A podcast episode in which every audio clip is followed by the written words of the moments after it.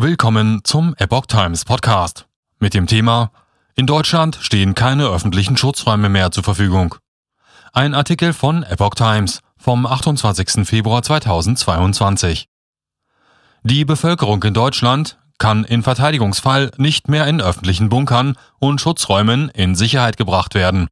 Es stünden in Deutschland keine öffentlichen Schutzräume mehr zur Verfügung, teilte die Bundesanstalt für Immobilienaufgabe am Montag der Welt mit. Von den ursprünglich 2000 öffentlichen Schutzraumanlagen in den westlichen Bundesländern seien bislang rund 1400 Anlagen rückabgewickelt worden. Die Schutzräume im Ostteil Deutschlands seien nach der Wiedervereinigung von vornherein nicht in das Schutzraumkonzept des Bundes übernommen worden. 2007 hatte die Bundesregierung beschlossen, öffentliche Schutzräume aufzugeben und eine neue Strategie für den Schutz der Bevölkerung zu erarbeiten. Seither wurden die Bunker zurückgebaut und umgewidmet. Der Unterhalt der Anlagen war teuer. Zudem waren sie zu Zeiten gebaut worden, in der davon ausgegangen wurde, dass im Verteidigungsfall eine gewisse Reaktionszeit zur Verfügung stehe.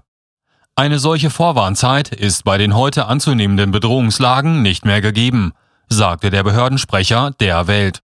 Seit dem Jahr 2021 ist die Bundesanstalt für Immobilienaufgaben mit der Bewirtschaftung der Schutzräume und deren Entwidmung aus der Zivilschutzbindung beauftragt.